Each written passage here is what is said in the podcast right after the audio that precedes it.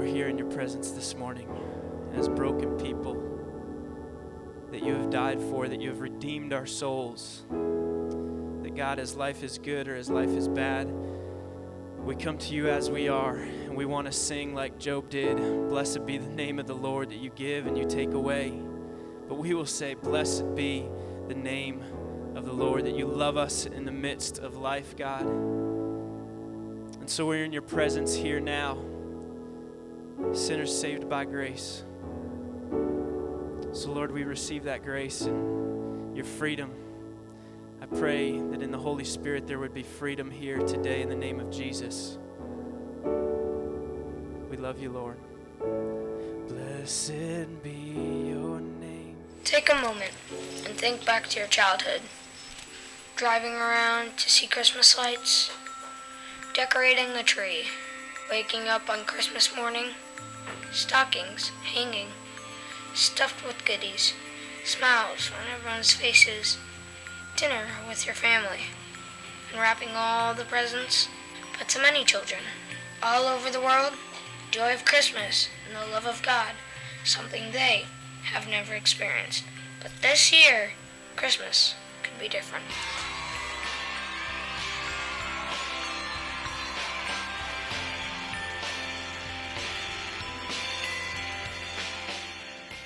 Their prayers can be answered just in a small box. give a kid a piece of Christmas.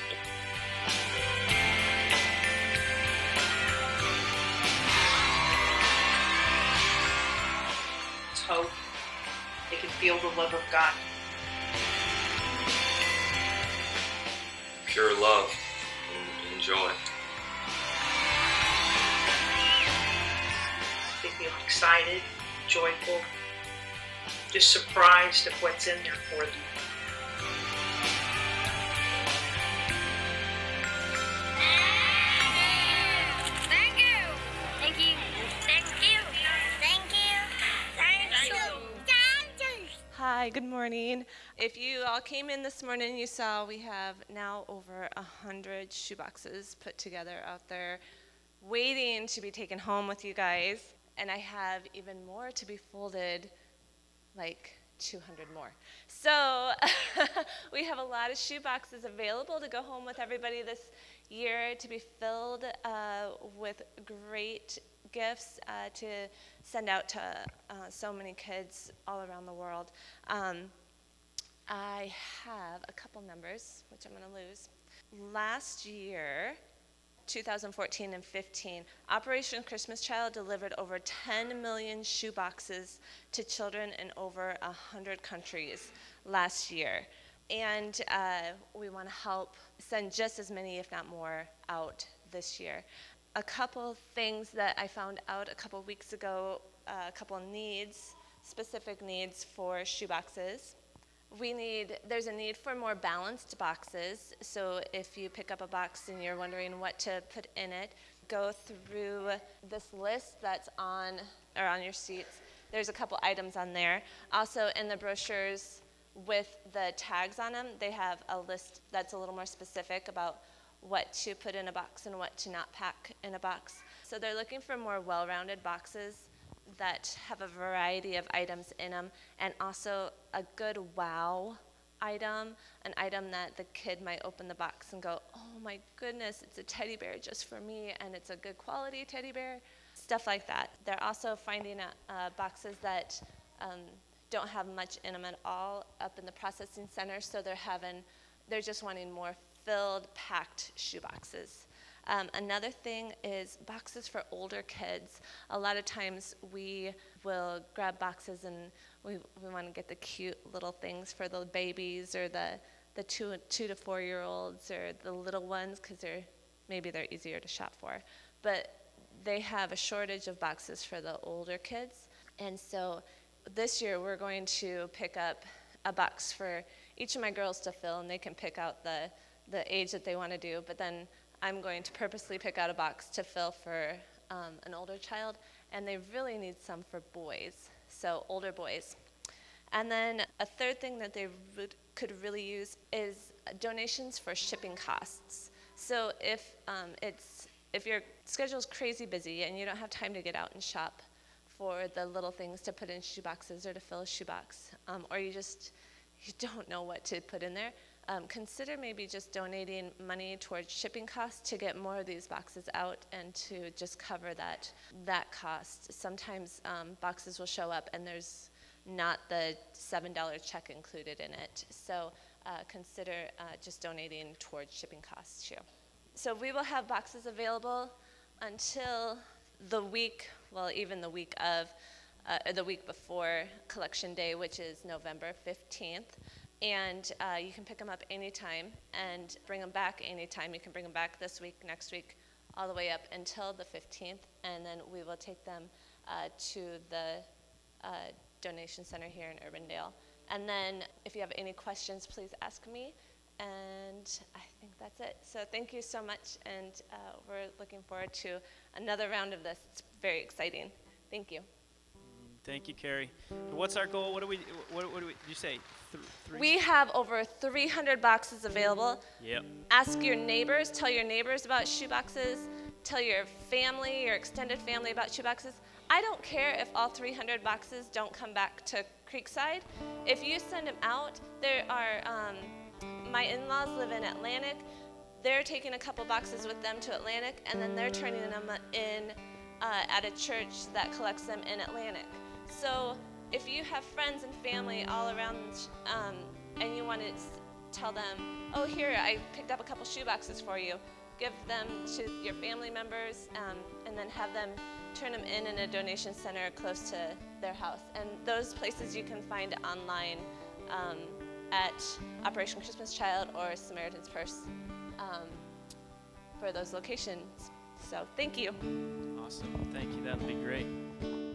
God, we pray that uh, your word would speak to us today. Uh, God, that we would be challenged uh, in, in how we live our lives now can, it can impact eternity. Uh, so, God, um, help us to realize uh, the gifts you've given us. Help us to realize the, the calling on our lives. And, God, help us to live a life worthy of the calling uh, we've received. We pray in Jesus' name. Amen. Go ahead and have a seat. Uh, we are ending our series on family ties, and this morning we're talking about a legacy worth leaving.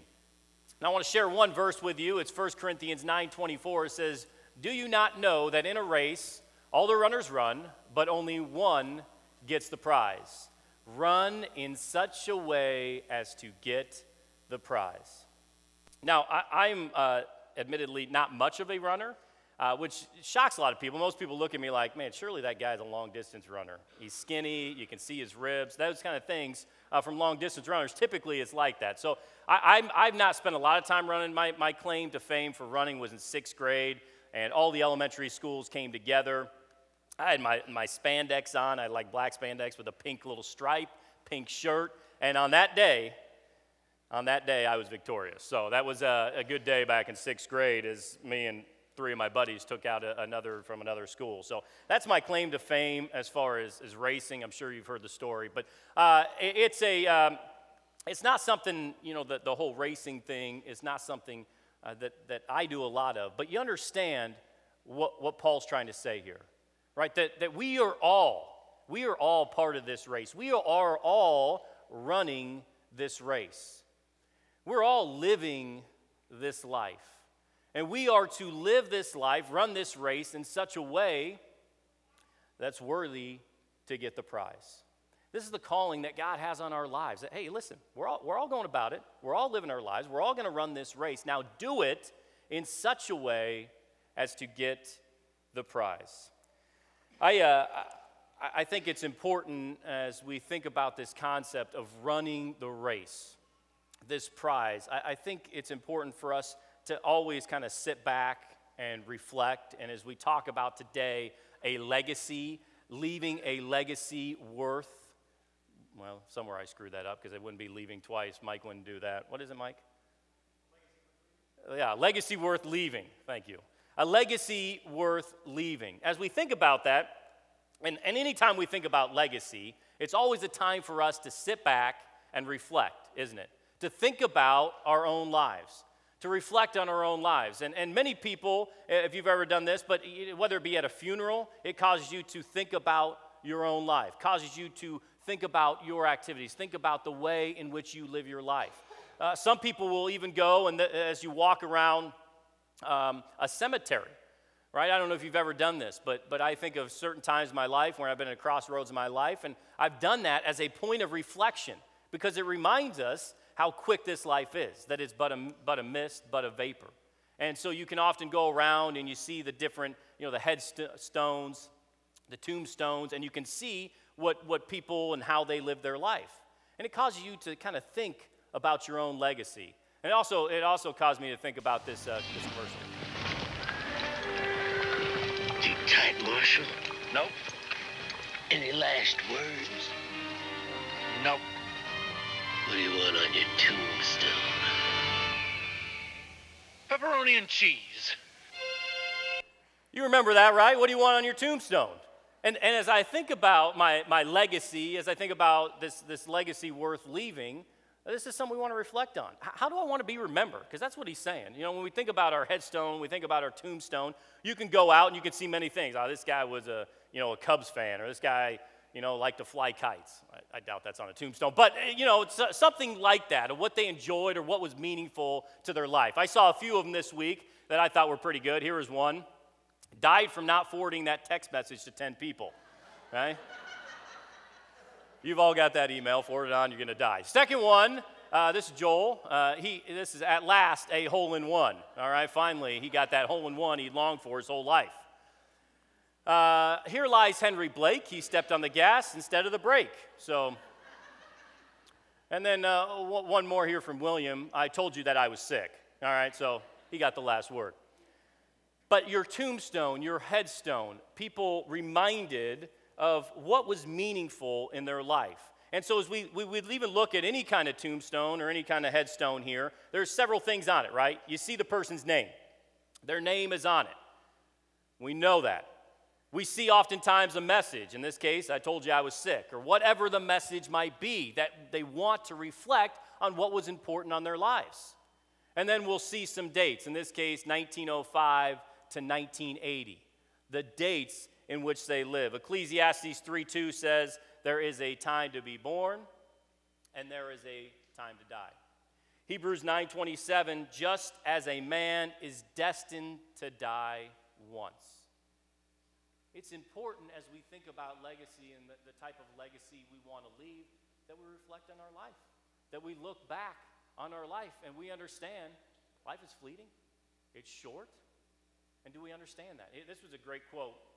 Uh, intellectually, we all know that we will die, but we do not really know it in the sense that the knowledge becomes part of us.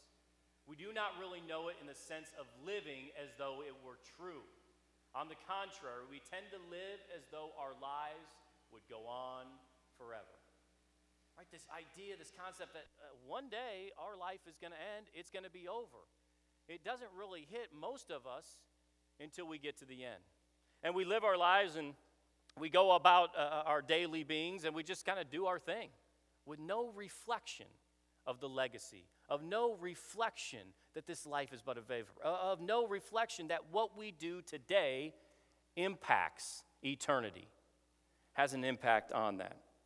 So there, there's one more piece that you see on this. So we've got the dates, we've got the name, we've got the message, but there's one more little piece. When I look at a tombstone, this individual lived from 1856 to 1931, and on it we see there's a point of a man time for a man to be born and a time to die. And in between that, we see the life. That dash, that line, representing our time on earth. And so this morning, we want to look at that. And the question for us is, is what, do we, what do we do with that time? What kind of life do we live? What kind of race do we run? Do we, do we run the race in such a way as to get the price? Do we live our lives in such a way that is worthy of the gospel we've received? That's the dash, that's the line. What do we do with that time? Uh, my, my boy Gandalf says a little better than me.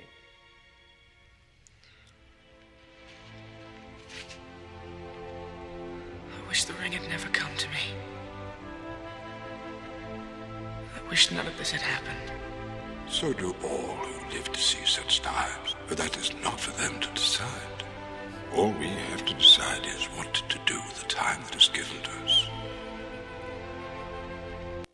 All we have to do to decide is what to do with the time that has been given to us. I love that line, right? We, we can't control, we can't control, you go back to there, we can't control when we're born, we can't control when we die. What we have to do is decide what are we going to do with the dash? What are we going to do with the race that we are running? What are we going to do with the time that has been given to us?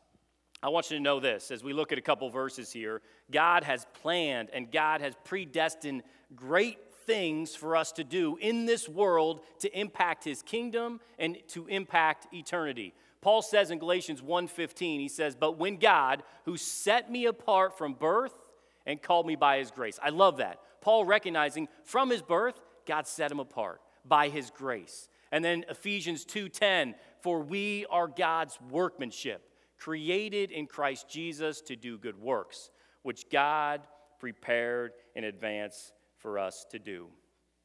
God has created us for good works. God has God has a mission for us. God has a purpose and a plan for our lives that He's created us. He, he has set us apart from, his from birth. He has created in advance good works for us to do. And so, as we reflect on our legacies, we reflect on this race that we run, this dash. Question is do we live a life worthy of the calling we've received? Do we run in such a way as to get the prize? That's what we want to we want to dwell on. We, we, can't control, right? We can't control the beginning. We can't control the end. You know, as I look and I, I reflect on what my tombstone may say, I know it's going to say 1977 to.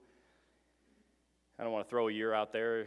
I, I might be a prophet, and I, I don't want to go down that road. So, 1977 to whatever. And then there's that line. There's that life that was lived. And then what? What do they say about Kyle Clarkson? What do they say about my life? You know, that, he, he was a good guy. You know, he kind of liked the Royals and the Cyclones. You know, that, that was cool. No, what kind of impact, what kind of race am I going to run that would impact this world now, but into all eternity? And that's the question that we want to ask. I, I want to do this. As, as I reflect on this, I, I, the, the, the dash, the race, what kind of life we might want to live, I want to look at three kings in the Old Testament. Because as we look at these three kings, each tell us, each kind of represent a different life that was lived. Okay, so we're going to look at three kings in the Old Testament. Uh, the first one is King Asa. And if you would turn, to, you don't have to turn there, but if you turn to Second Chronicles, you can read about King Asa. In Second Chronicles chapters 14 through 16, it's going to tell you about this King Asa. Now, King Asa, here's a few things we know about King Asa. One, he did what was right in the eyes of the Lord. There's a great tombstone, right? At the end of my life, if somebody would say that about me, what an awesome thing. He did what was right in the eyes of the Lord. Great way to live my life. What else is said about King Asa? It says he commanded the people to follow God. That's awesome. King Asa himself did what was right in the eyes of the Lord, but he commanded the people to do the same. I think this is a great reflection for us as we look at, at where God has put us in our life, whether it be leaders within the church, leaders at work, leaders amongst friends, leaders in your family. I can pretty much guarantee that everybody, in some form or fashion, has been given some area of leadership. So the question now becomes: Is what is Nick coming up? This thing, okay. Did I say something that? Well, I can't get my arms going if I do. Okay. Can you? Is that good? Do you want me to shut this off then? Is it because of the buzzing? So let's uh, let's continue. Where are we at? King Asa. All right. So King Asa, he commanded the people to follow God. Now I got to remember what I was saying. He commanded the people to follow God. So wherever God has put us in our lives, in some form or fashion, you're probably in some area of leadership. You scale it all the way down to our family. And what I love about this is King Asa is remember uh, as a guy who commanded the people to follow God. So as I reflect in my life, whether it be leadership within the church or my family or wherever it might be, I want to be somebody who encourages and challenges my kid, my kids, this church, that we would follow and that we would pursue the Almighty God. That what we would be about, the things that we would do, would impact the kingdom. The that's gonna be tough. I get two hands now. The the, the last thing that's said uh, about King Asa is that he rid Judah of all other gods they worshiped. And so part of the problem here is that they had created the other, these other gods that they began to worship. And I think for Asa and for us as well, as we think about commanding the people to follow God, this is one of the things that we would rid other idols from our life. My wife tries to do this on a daily basis with my cell phone. You know, I keep it right in front of me all the time, tries to take it away from me. We're battling that still. You kind of know how it goes. But what are other idols that may be in our life? You know, part of leadership for me within my family, with amongst my friends, and what are the things that are taking the place of God? Because that's that's what an idol is. What is taking the place of God in my life? And there are so many things that that in and of themselves are good things, but they become really more important than God to me. And so we want to be people who challenge in our family and our friendships in this church, you know, how, how do we rid idols from our life? So King Asa, a lot of great things said about him, but I want to look also at the end of King Asa's life. So at the end of his life, here's what's said about King Asa. And you can go to chapter 16, you can see some of these things. It's said about King Asa that he no longer relied on God. At one time, he did what was right in the eyes of the Lord. He commanded the people, but now, towards the end of his life, he no longer relied on God. He oppressed the people. So here, King Asa, once a person who commanded people to follow God, led by example in his own life of what it looked like to pursue God, now oppressing the people. And then at the end of his life, it said he was afflicted with a disease in his feet, and it said, even in his sickness, he did not seek help from the Lord, but only from physicians. So, a man who had trusted God, who had relied on God, who had pursued God, who had challenged and encouraged people to do the same, now at the end of his life, no longer did it. My, my, uh, my uncle Jim, who is my, my mom's youngest brother, uh, he said to me one time, he says, Kyle, you know what? My grandkids, they're not going to remember me when I was a young man, right? When, when I was this strapping young man, probably much like I am today. But you know, with you know the whole world in front of me here, it, all the energy, all of this that I had, they're going to remember me now. And so, so what kind of legacy, what kind of example, as they look to me, are they going to see? You know, as you look at King Asa's life, here's a man. Yeah, he he did some some great things in his life. He commanded the people to follow God. He rid the nation of idols. He himself relied on God. But at the end of his days, he no longer did it. And my words from my Uncle Jim were, were a great reminder. You know, th- this, is, this is a race. If we go back to the beginning, it, it's not a little sprint, it's a marathon. With perseverance, we run the race. So, yeah, great that King Asa impacted the world around him for the kingdom of God early in his life. But what's even more important is how do we finish? How do we finish? And this is a challenge for an older generation that would be in our church today. Is how do we finish? Because you know what? Your grandkids, they didn't know you when you were a young person. They didn't know you then, but they know you now. They see you now. How you live your life now is going to impact them. So, for, for a guy like my Uncle Jim, he's heavily involved in his church. He serves in the church. He's at the church often. He's leading small groups. He's involved in small groups. They see him live this life out. And what an example it is. A couple verses I want to share with you. Hebrews 12, run 1, as I just said, let us run with perseverance the race marked out for us. Right? It's not a sprint, it's a marathon. Run with perseverance. King Asa appears like he sprinted, and then all of a sudden, no more. First, uh, 2 Timothy 4 7 says, I have fought the good fight, I have finished the race, I have kept the faith. Now, there is a statement, another tombstone right there. Put that on your tombstone. Well, hopefully you can. I have fought the good fight. I have finished the race. I have kept the faith. I told you the story about my grandpa, and my grandpa passed away now uh, a couple years ago. And, and the last week I was li- with him, the last time that he could really kind of talk to me. Okay, he was kind of coherent. He could kind of talk to me. And I was in there talking about him, and we were doing a series at the time in Malachi. And I began to talk to him about this series in Malachi that we were doing. And then you could see the excitement. Here he is, days away from passing away. And, and we kind of all knew it at this time. And here he is, he's getting all excited. He, he goes and he kind of grabs his Bible as best he can, and he opens up, and within his Bible, he starts to point out, not talking, but just kind of pointing to all these notes he had recently taken as he was studying Malachi. Here he is now in his 90s, and you know, a guy who has studied the Bible for some 70 years, but still, 70 years, still excited about what God was showing him in his word in the book of Malachi.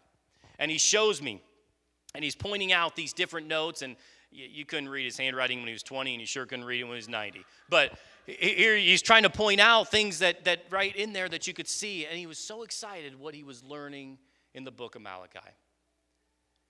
And then as i was getting ready to leave he kind of mustered up a few more words and he starts pointing at me like lou would often do you know pointing at you and he just as, as best as he could say he'd say keep preaching keep preaching within a couple days he died but well, that's a legacy isn't it that is finishing the race. That is keeping the faith. That is finishing strong. Keep preaching in the word. Keep on. Keep after it. That, that, that's a legacy worth leaving. King Asa didn't necessarily leave that kind of legacy. Now we read back and we see some cool things about him, but the next king I want to show you was his grandson.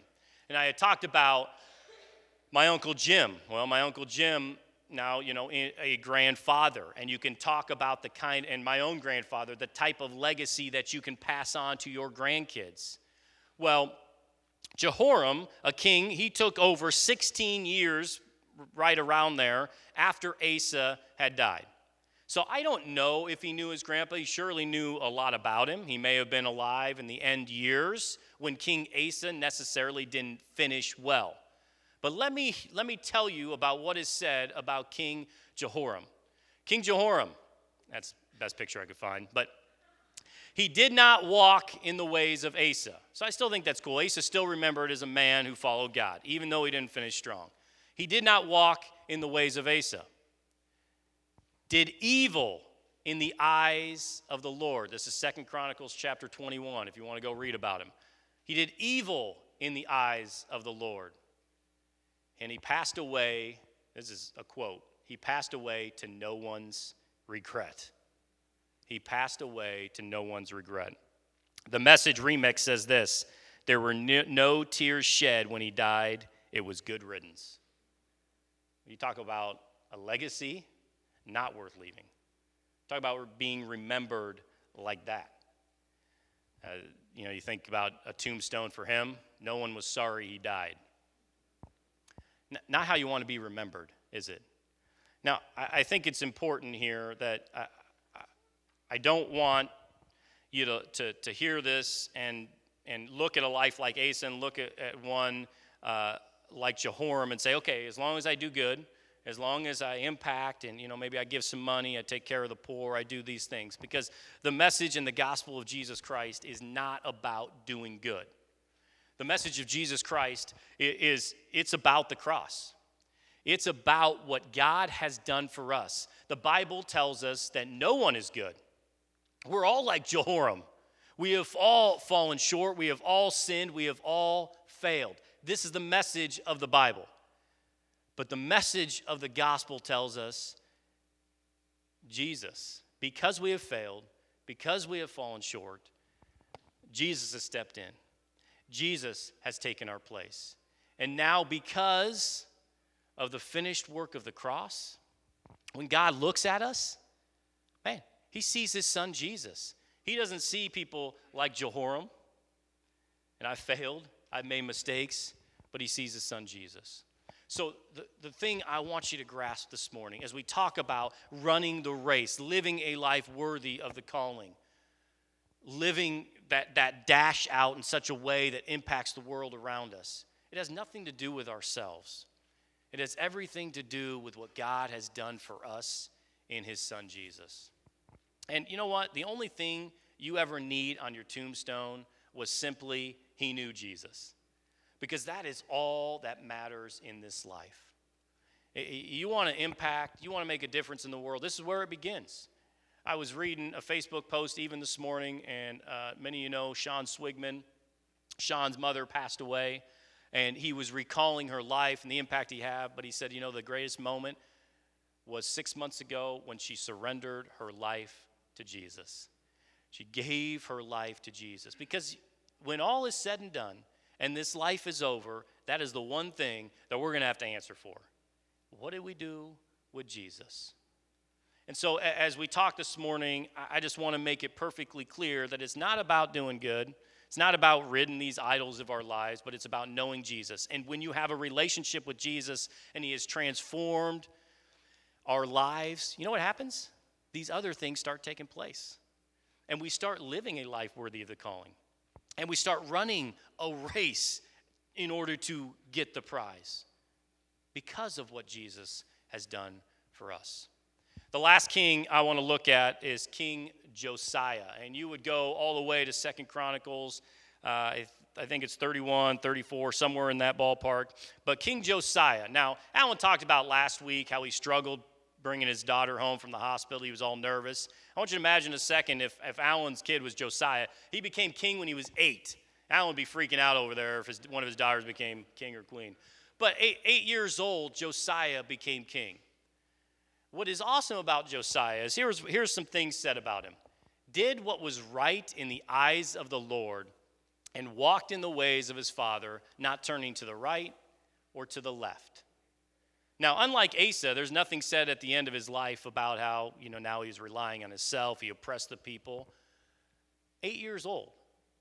From the time he was eight, he becomes king for his life he did what was right in the eyes of the Lord, walked in the ways of his father, not turning to the right and the left. Much like the language Jesus uses. When Jesus talks about, hey, you know what? You got to leave your, your father, and mother, you got to leave your family to follow me. And it had nothing to do with, okay, forgetting your, nothing to do with your family, but everything to do with your desire to follow the kingdom of God, your pursuit of Jesus above anything else, that everything else takes a back seat. Nothing else is important in comparison to my pursuit of the kingdom of God, to my pursuit of Jesus. This was the type of life that Josiah lived. It's the type of life that we are called to live. That in comparison to our love for Jesus and the pursuit of God's kingdom, everything else pales in comparison. It doesn't mean that I can't pursue a living and you know work and family and all these things. Those are all good things. But in comparison to my love for Jesus, man, they should pale. Should be pale in comparison. This is the type of life that Josiah lived. It's also said about Josiah that he found the book of the law and he wanted people to follow it. So he finds the law, he finds the way in which they were supposed to follow God, live their lives according to the law, and he again, much like Asa, challenged and encouraged and commanded the people to do it. Here's how we should live our lives. Now let's do it. And I, I, love this statement. This is a quote straight from there. As long as he lived, they did not fail to follow the Lord, the God of their fathers. As long as Josiah lived, the people did not fail to follow God. Now that's a legacy, isn't it? As long as Josiah lived, the people as well followed God. Josiah himself followed God. Josiah did not turn from the right or the left. And because of his leadership, because of, of the life that he lived, the people in response followed God. What, what an awesome thing isn't it? That, you know, much like the legacy my grandfather lived, much like other legacies lived, because they pursued God, it had an impact on their kids, their grandkids, and generations to come. That's the type of legacy we want to live. I, I want to read you about Jonathan Edwards. This is that he lived. I thought it was a cool story I read this week. Uh, and it, it, it kind of compares two lives one of Jonathan Edwards, the great preacher, and one of uh, you know, some, some guy named Max Jukes. So here's the story. It said American educator and pastor A.E. Winship decided to trace out the descendants of Jonathan Edwards almost 150 years after his death. His findings are astounding, especially when compared to a man named Max Jukes. Jukes' legacy came to the forefront when the family tree of 42 different men in the New York prison system traced back to him. Jonathan Edwards' godly legacy includes one U.S. vice president, three U.S. senators, three governors, three mayors, 13 college presidents, 30 judges, 65 professors, 80 public office holders, 100 lawyers, and 100 missionaries from the line of Jonathan Edwards. Max Jukes' descendants included seven murderers, 60 thieves, 50 women of debauchery, 130 other convicts, 310 paupers with over 2,300 years lived in poorhouses, 400 who were physically wrecked by indulgent living. It was estimated that Max Jukes' descendants cost the state more than $1.2 million. This is a powerful example of how a parent's leadership can have a profound effect on their children. The lives we live before other people, whether it be family, friends, whoever else, has a lasting impact.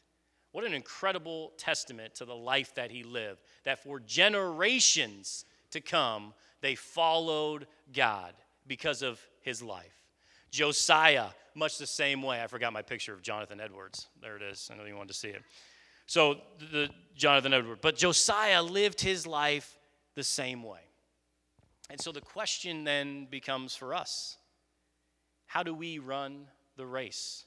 How do we live out that dash? What do we do with the time that has been given to us? Do we leave a legacy, a legacy worth leaving? I, I think it's important to note that much like Jonathan Edwards, much like Josiah, the life that we live now will have an impact for years to come, an impact into all eternity. Uh, my buddy Maximus says it best here.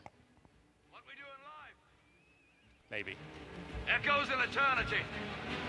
Well, we missed the line, but it was a good one. What we do in life echoes into eternity. What we do in life echoes in eternity. You know what? The life of Josiah, the life of Jonathan Edwards impacts generations to come, but the biggest impact we can have are what we do. The decision we do with Jesus, the lives we impact for all eternity. People coming to know Jesus, people surrendering their lives at the feet of the foot of the cross, at the feet of Jesus. This is the kind of impact we want to have. An impact that will echo into all eternity. Let's pray together. God, we thank you. We thank you for this series. Uh, we thank you that, God, we've been called to live a life worthy of the calling we've received. God, that we've been called to run this race with perseverance, to run in such a way as to get the prize. God, that, that we are to remember that our lives are but a vapor, that our lives are short, and God, how we live should be a reflection of that. God, most importantly, as we sit here this morning, God, we, we, want, we want to know Jesus. And God, we know there are people in this room that they don't know and have a relationship with Jesus. And they could do all the good in the world. But if they don't know Jesus, if at the end of their life it cannot be said, this man knew Jesus, God, there is nothing else that matters. God, this morning, that you would speak to their hearts. God, that you would speak to the hearts of everyone in this room. God, that we would live a life, that we would have a legacy worth leaving. God, that we can look at a life like Josiah or Jonathan Edwards or others who have come before us, that we are surrounded by such a great cloud of witnesses, those who have gone before us and followed you and pursued you and finished well. God is whether we are young or whether we are old, may we take account of this. God, may we reflect on this. May we look at the race. May we look at the dash. May we look at the time we've been given and live worthy of the calling. May we run in such a way as to get the prize. Thank you for Jesus. As we take the bread and the juice, we want to remember this incredible thing that He's done for us. God, that His body was broken and His blood was shed. God, that even this morning we sit here and if we don't know you, we don't know how to have a relationship with you, we can call out to you, we can ask for forgiveness, and we can surrender our lives to Jesus Christ. God, if we haven't done that, may we do that this morning because that's a legacy. That's a legacy worth leaving. This man, this woman knew Jesus. Thank you for. It's in his name we pray.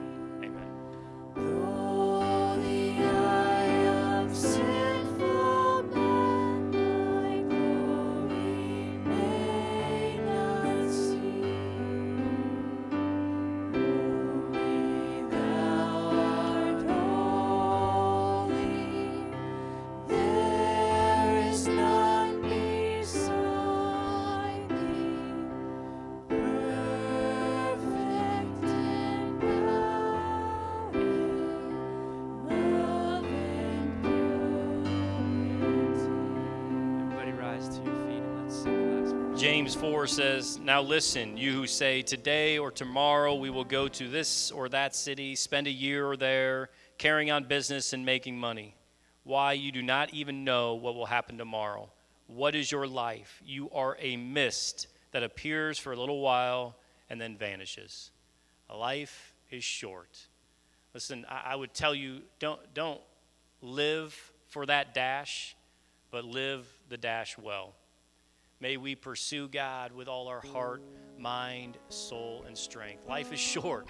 The question for us is what kind of legacy will we leave? My wife and I, uh, even last night, talking, and a good friend of hers, uh, college classmate, you know, uh, posted the other day on Facebook, and she has stage three cancer. And here she is, just having her third child. Life is short, it's fleeting. It's here today and it's gone tomorrow. May we live well. May we leave a legacy, a legacy of a pursuit of the kingdom of God. Let me pray and then we will sing one more song together. God, we thank you for Jesus.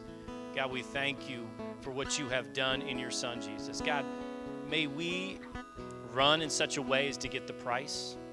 May we live our lives worthy of the calling. God, may we realize life is short, it's a mist, it's a vapor. Help us to live our lives with et- eternity on our hearts. We ask it in the name of Jesus.